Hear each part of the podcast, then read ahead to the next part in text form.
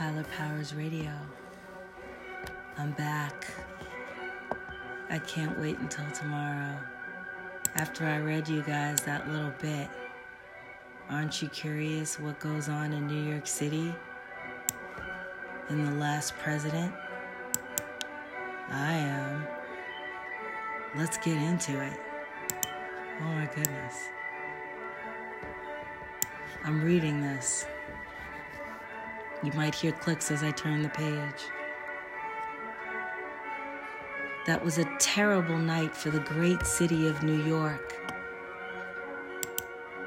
The night of Tuesday, November 3rd, 1896. The city staggered under the blow like a huge ocean liner which plunges full speed with terrific crash into a mighty iceberg and recoils shattered and trembling like an aspen. The people were gathered, light-hearted and confident, at the evening meal when the news burst upon them. It was like a thunderbolt out of an azure sky. Altgeld holds Il- Illinois hard and fast in the Democratic line. This elects Bryan President of the United States. Strange to say, people in the upper portion of the city made no movement to rush out of their houses and collect in the public squares. Although the night was clear and beautiful, they sat as if paralyzed with a nameless dread. And when they conversed, it was with bated breath and throbbing hearts. In less than half an hour, mounted policemen dash through the streets calling out, Keep within your houses, close your doors, and barricade them. The entire east side is in a state of uproar. Mobs of vast size are organizing under the lead of anarchists and socialists and threaten to plunder and despoil the houses of the rich who have wronged and oppressed them for so many years. Keep within doors, extinguish all lights. Happily, Governor Morton was in town, and although a deeper pallor came into the ashen hue of age as he spoke, yet there was no tremor in his voice. Let the 7th, 27th, and 71st regiments be ordered under arms. In a few moments, hundreds of messengers could be heard racing through the silent streets, summoning the members of these regiments to their armories. Slowly, but with admonish, astonishing nerve and steadiness, the mobs pushed the police northward, and although the force stood, the on, withstood the onslaught with magnificent courage, yet beaten back, the dark masses of infuriated beings surged up again with renewed fury and strength. Will the troops be in time to save the city? Was the whispered inquiry amongst the knots of police officials who were directing the movements of their men. About nine o'clock, with deafening outcries, the mob, like a four headed mobster breathing fire and flame, raced tore, burst, and ravaged into Union Square. The police force was exhausted, but their front was still like a wall of stone, save that it was movable. The mob crowded it steadily to the north, while the air quivered and was rent with mad vociferations of the victors. Bryan is elected! Bryan is elected! Our day has come at last! Down with our oppressors! Death to the rich man, death to the gold bugs, death to the capitalists. Give us back the money you have ground out of us. Give us back the marrow of our bones which you have used to grease the wheels of your chariots. The police force was now almost helpless. The men still used their sticks, but the blows were ineffectual and only served to increase the rage of the vast hordes now advancing upon Madison Square. The Fifth Avenue Hotel will be the first to feel the fury of the mob. Will the troops be in time to save it? A half cheer a half cry of joy goes up. It is inarticulate. Men draw a long breath and women drop upon their knees and strain their eyes. And they can hear something, but they can't see as yet, as the gas houses and electric plants had been destroyed by the mob early in the evening. They preferred to fight in the dark or by the flames of rich man's abodes, rich men's abodes. Again, a cheer goes up, louder and clearer this time, followed by cries of, They're coming! They're coming! Yes, they were coming. The 22nd down Broadway, the 7th down Madison Avenue, both on the double quick in a moment or so. There were a few bugle calls, and a few spoken commands rang out clear and sharp. And then the two regiments stretched across the entire square, literally from wall to wall in line of battle. The mob was upon them.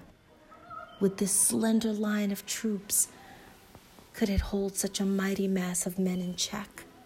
The answer was deafening, was a deafening discharge of firearms a terrific crack, some as, as some thunderbolts made when they explode. A wall of fire blazoned across the square. Again and again it blazed forth. The mob halted, stood fast, wavered, and fell back, advanced again.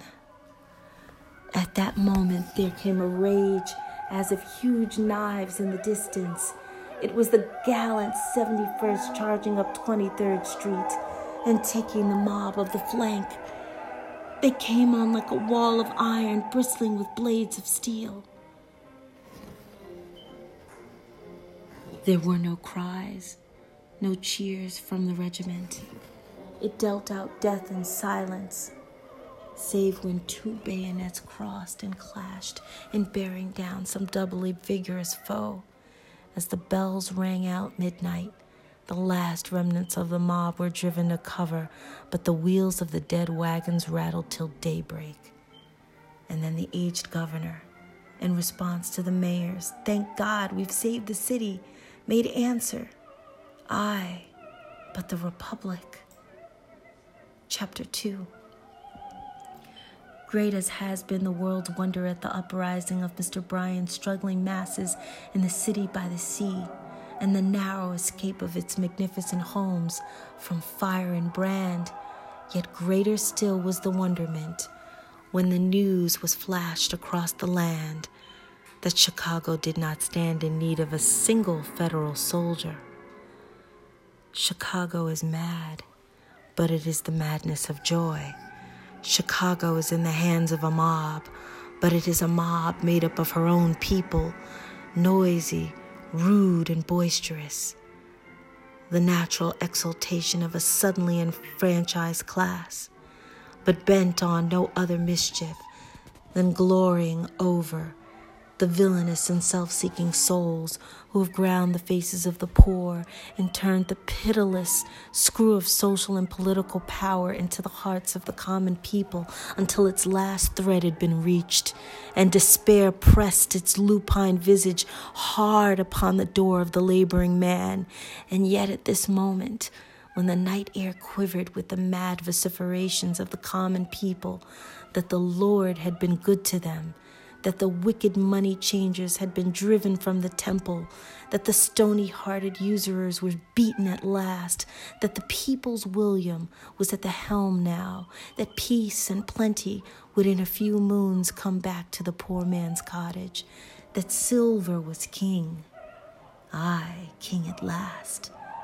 The world still went wondering why red eyed uh, anarchy, as she stood in Haymarket Square, with thin arms aloft, with wild mien and wilder gesticulation, drew no bomb of dynamite from her bosom to hurl at the hated minions, hated minions of the law who were silent spectators of this delirium of popular joy. What was it thus? Look. Look, and you shall know why white robed peace kept step with this turbulent band and turned its thought from red handed pillage. He was there, the master spirit to hold them in leash. He and he alone had lifted Bryan to his great eminence. Without these 24 electoral votes, Bryan had been doomed, hopelessly doomed. He and he alone held the great commonwealth of the West hard and fast in the democratic line. H- hence, he came as conqueror, as kingmaker, and the very walls of the sky touching edifice trembled as he was dragged through the crowded streets by his orderly mob, and ten times ten thousand of his creatures bellowed his name. His creatures bellowed his name and shook their hats aloft in mad exultation. You're our Savior. You've cleaned the temple of liberty of its foul horde of usurers. We salute you. We call you Kingmaker. Bryan shall call you Master too. You shall have your reward. You shall stand behind the throne. Your wisdom shall make us whole. You shall purge the land of this unlawful crowd of moneylenders. You shall save the republic. You are greater than Washington. You're a better friend of ours than Lincoln. You'll do more for us than Grant. We're your slaves. We salute you. We thank you. We bless you. Hurrah! Hurrah! Hurrah!